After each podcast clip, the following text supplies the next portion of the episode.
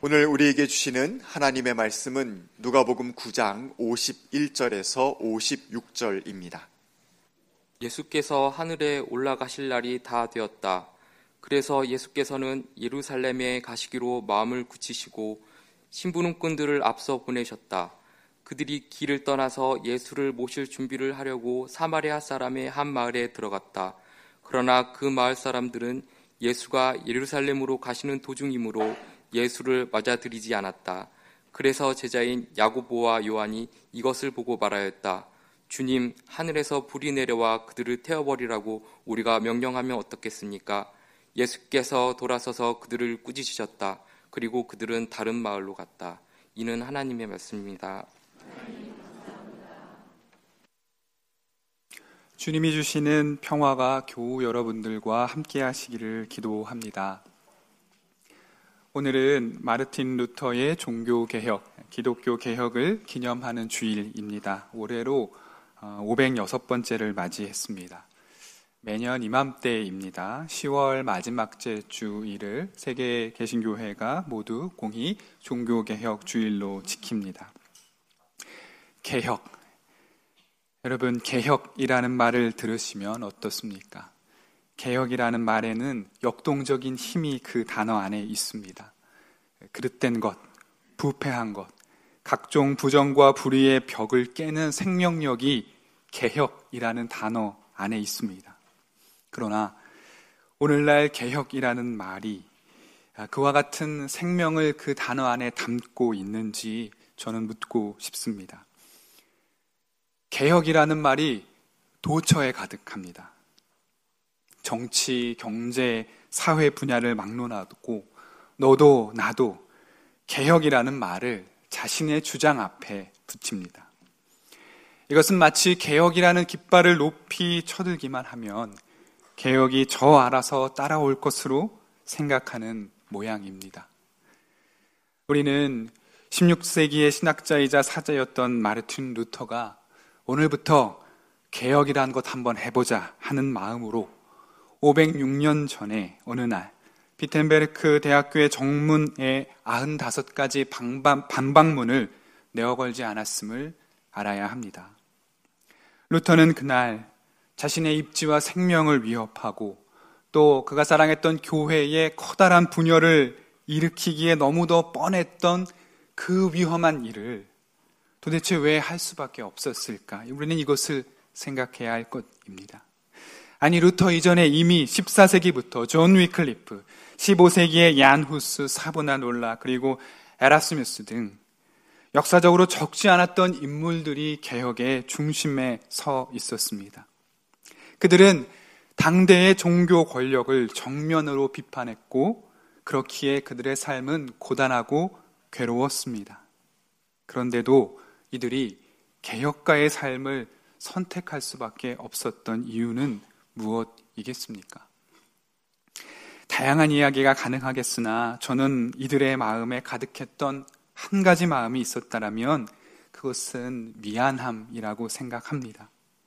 여러분, 미안함은 결코 나약한 감정이나 의사 표현이 아닙니다. 과거의 개혁가들은 복음의 본질이 심각하게 훼손당하는 현실에 대해서 미안했습니다. 그리스도인으로서. 약한 자들의 피난처가 되어야 하는 교회가 온갖 권력과 욕망의 투기장이 되어버린 현실에 대해서 미안했기에 목숨을 걸었습니다. 종교와 신앙의 언어로 하나님께서 지으신 사람들을 공격하고 박해하고 억압하는 현실 앞에 그들은 미안했습니다. 여러분, 그러나 이들이 무엇보다 미안하고 너무나 죄송해서 얼굴을 들 수 없었던 분이 계셨겠죠. 그분이 누구겠습니까? 하나님입니다. 세상을 지극히 사랑하여서 당신의 아들을 주셨음에도 그 주님께서 가르쳐 주신 사랑을 실천하지 못한 교회에 대한 미안함이 이들을 개혁의 길로 이끌었음을 우리는 명심해야 할 것입니다. 종교개혁을 기념하는 주일 아침, 우리의 마음속에 이런 미안함이 있는지요? 우리는 우리 자신에게 이 질문을 여러 차례 그리고 깊게 던져야 합니다. 왜냐하면 여러분, 미안함이라는 것은 우리 신앙 세계에서 정말로 중요한 의미이기 때문입니다. 여러분, 미안하다는 것은 내가 틀렸음을 인정하는 것입니다. 미안하다는 것은 나로 인하여서 나의 의도와 상관없이 누군가를 상처 주고 누군가에게 아픔을 주었을 수도 있다라는 것을 인정하고 시작하는 마음입니다.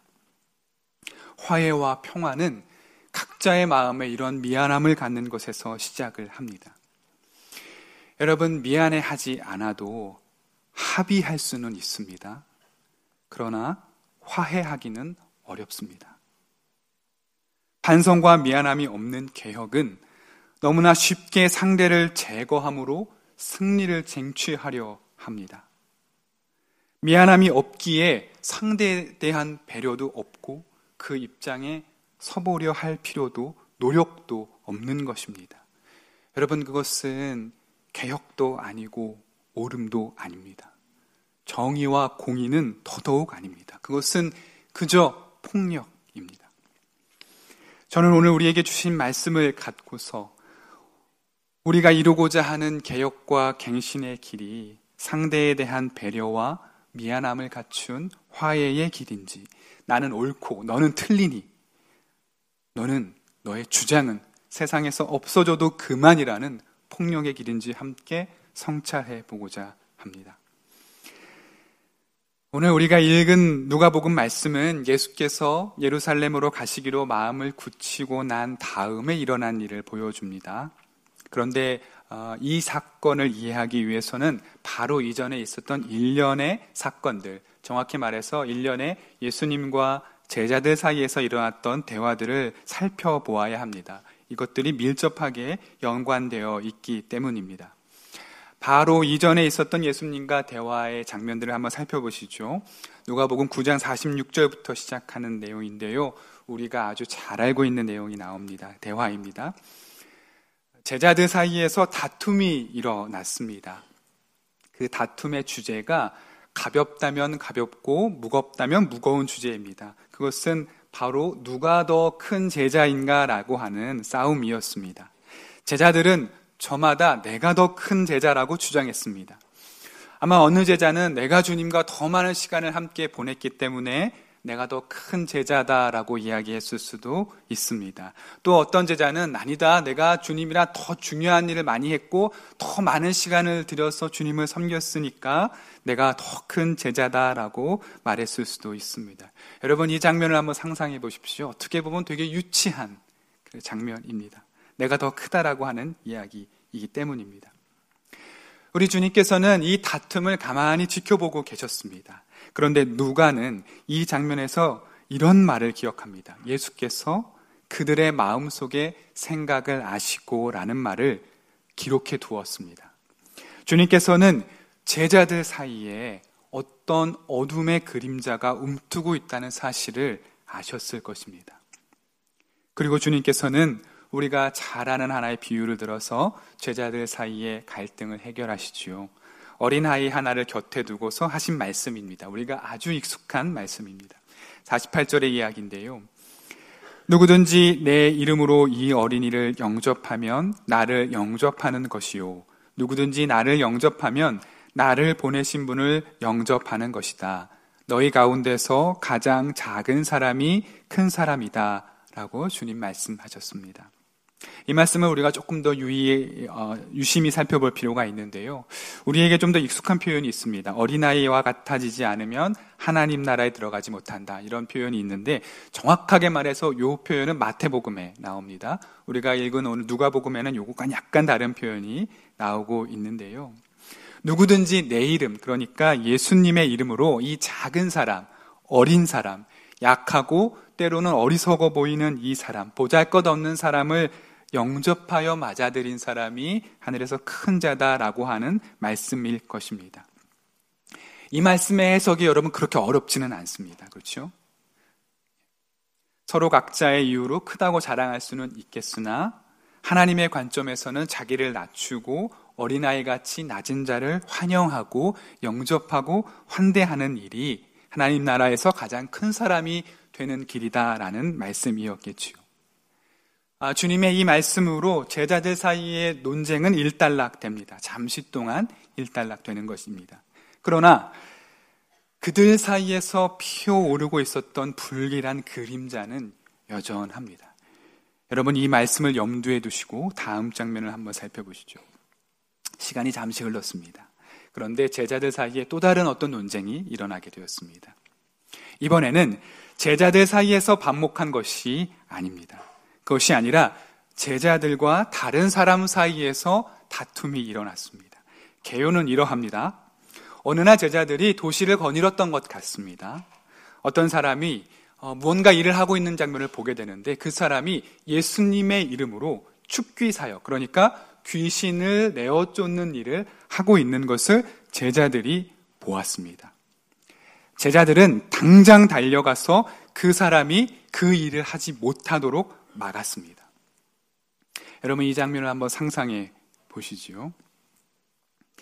어, 본문에 기록되어 있지는 않지만 예, 상상, 상상 컨대 제자들이 가서 점잖한 모습으로 아 선생님 이러시면 안 됩니다 이렇게 얘기하지는 않았을 것 같습니다. 아마도 무서운 얼굴로 엄포를 놓으면서 다시는 우리 예수님의 이름으로 이런 일 하지 마시오라고 다그쳤을 가능성이 훨씬 높습니다. 한 번만 더 이런 일을 한다면 내 가만두지 않을 것이오라고 위협했을 수도 있습니다. 그렇겠죠. 그렇다면 제자들이 이 사람을 가로막은 이유는 무엇일까요? 여러분 어떻게 생각하십니까? 이 사람이 예수님의 이름을 사용했기 때문에 가로막았을까요? 누가는 여기에서도 매우 의미심장한 구절을 기록해 둡니다. 49절의 말씀인데 이렇게 되어 있습니다. 그런데 그 사람은 우리를 따르는 사람이 아니므로 라고 기록해 둡니다. 이유는 단순합니다. 그 사람이 우리 편이 아니기 때문입니다.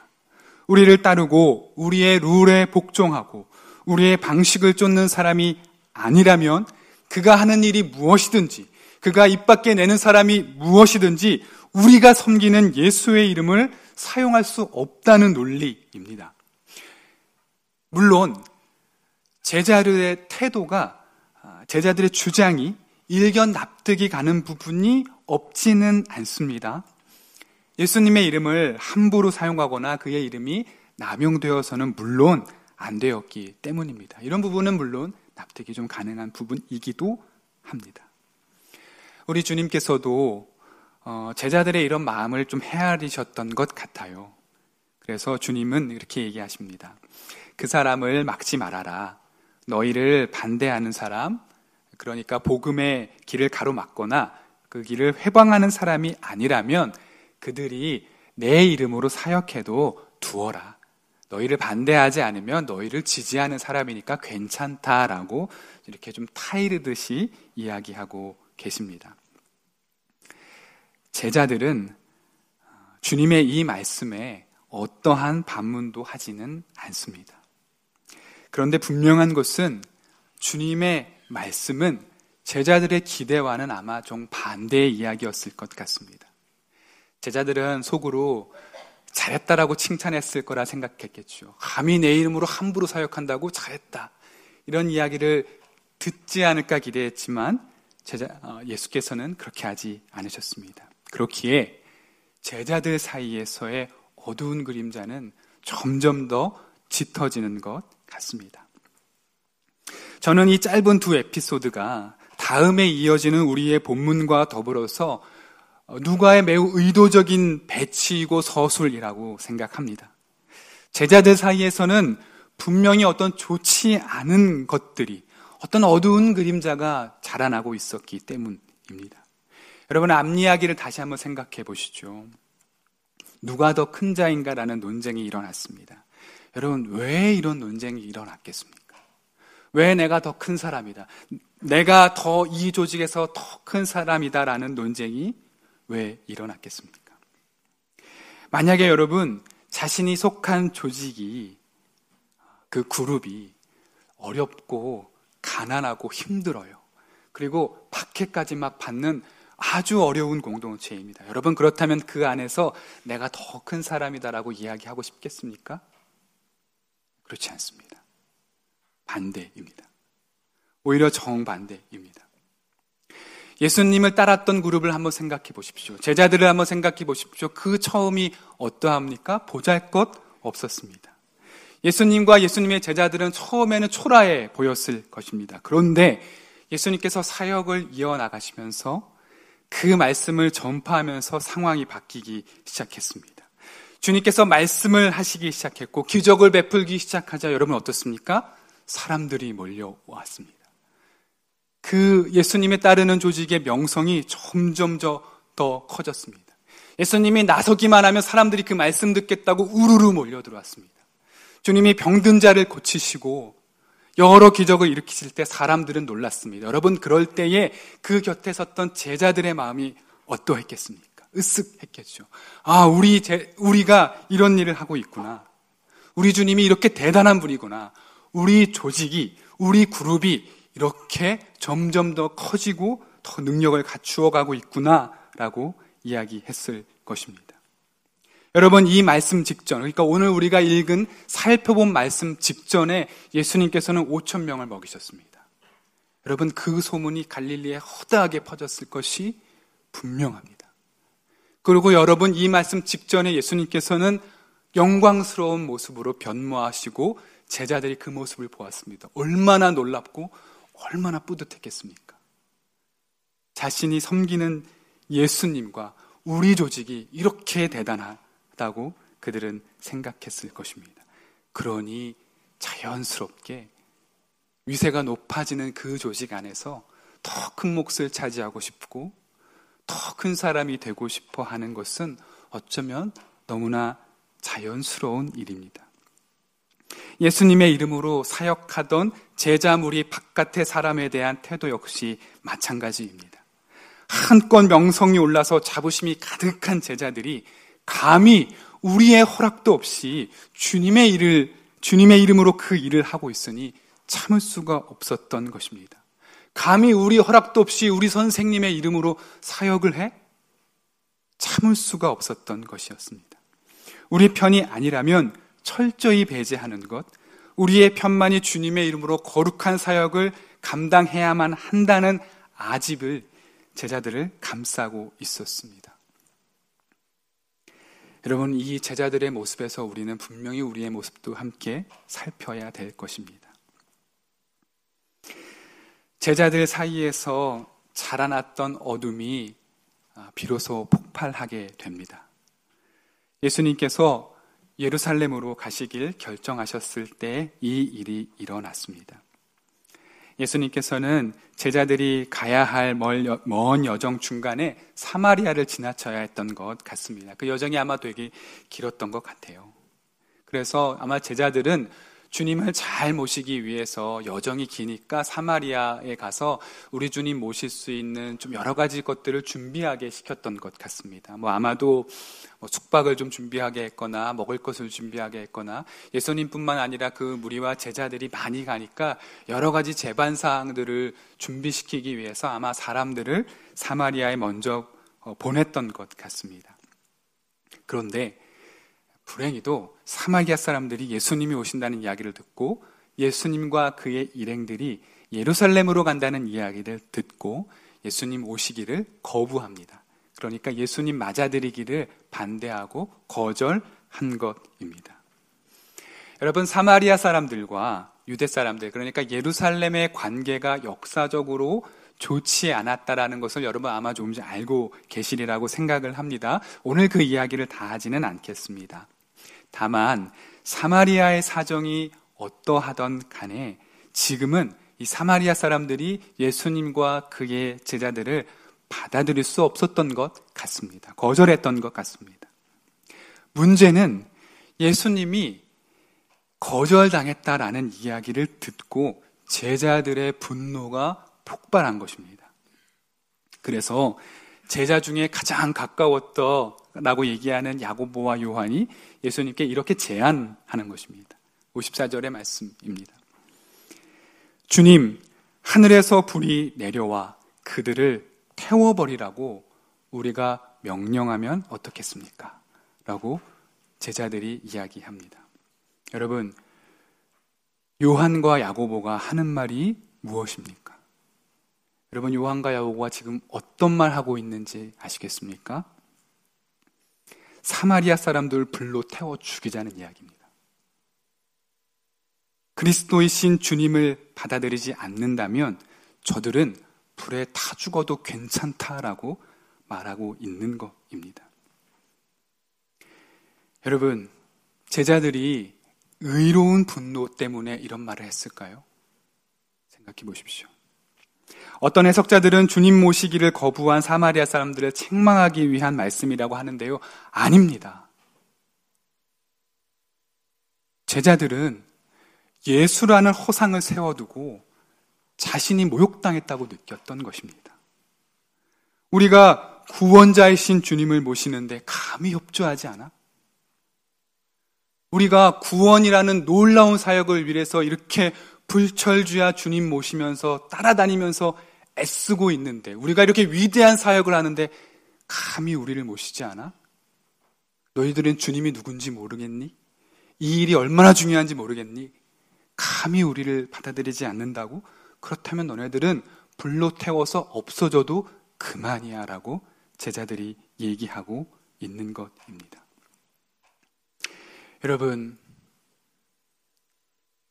정의로운 일이면 사람이 불로 태워 죽어도 되는 것입니까? 여러분, 옳은 일이면 상대방을 몰살하고 제거하고 그들의 공동체가 소거되는 것이 맞는 일입니까?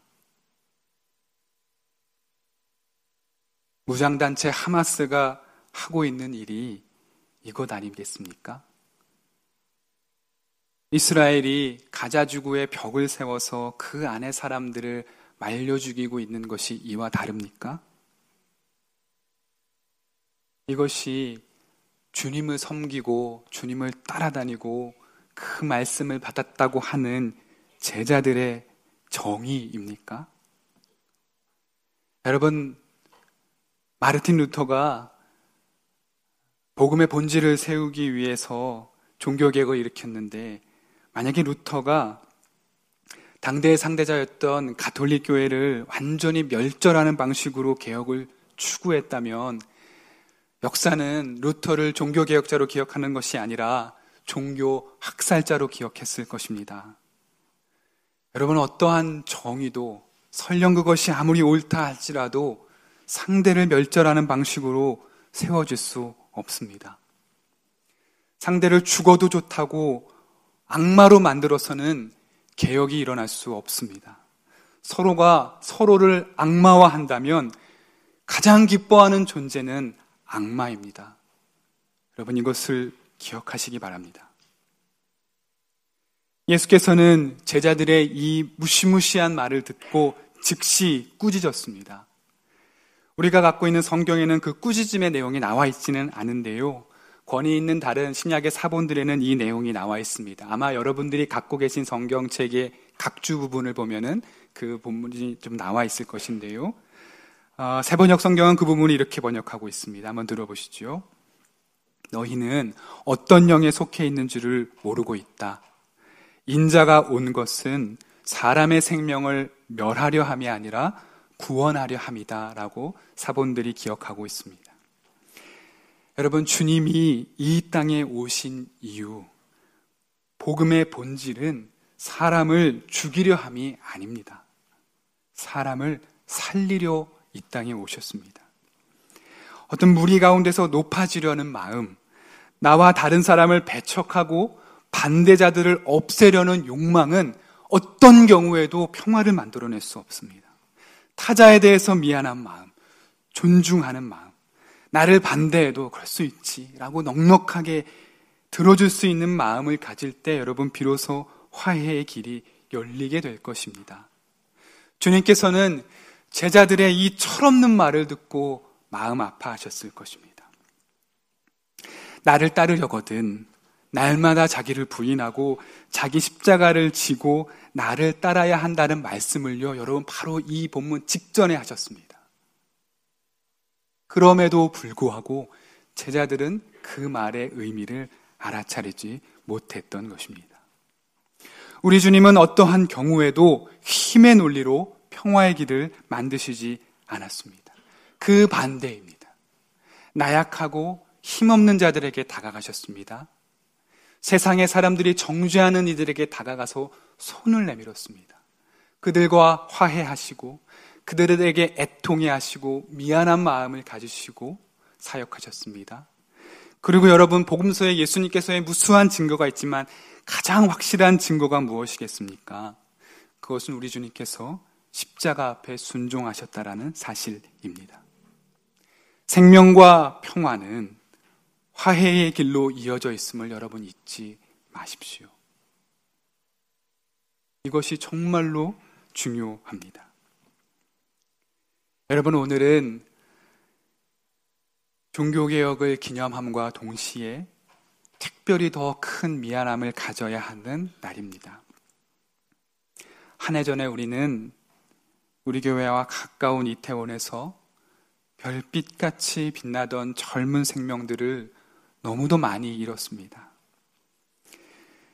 그 한 해 동안 여러분, 그들에 대하여, 생존자들에 대하여, 그들의 가족들에 대하여 교회가 얼마나 많은 화살을 날렸는지, 또 해서는 안 되는 말을 했는지 모릅니다.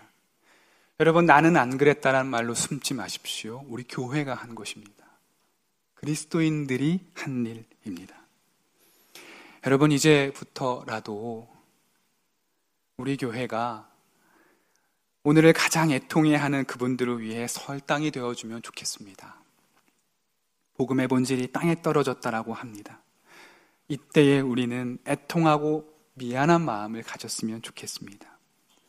그렇게 화해의 길을 모색할 때에 주님의 평화가 한 걸음씩 더 가까워 옴을 믿었으면 좋겠습니다. 주님 말씀, 주신 말씀 기억하며 거듭의 기도 드리겠습니다.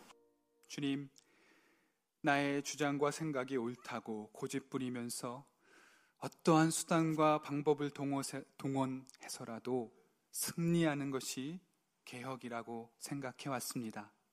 반성합니다. 제자들은 주님의 이름이라면 어떠한 일을 해서라도 그것을 이루어내도 괜찮다 생각했습니다. 우리 또한 그러합니다. 용서하여 주시옵소서. 미안한 마음이 필요합니다. 평화로 가는 화해의 길이 바로 거기에서 시작함을 우리가 잊지 않게 도와주십시오. 예수님 이름으로 기도합니다.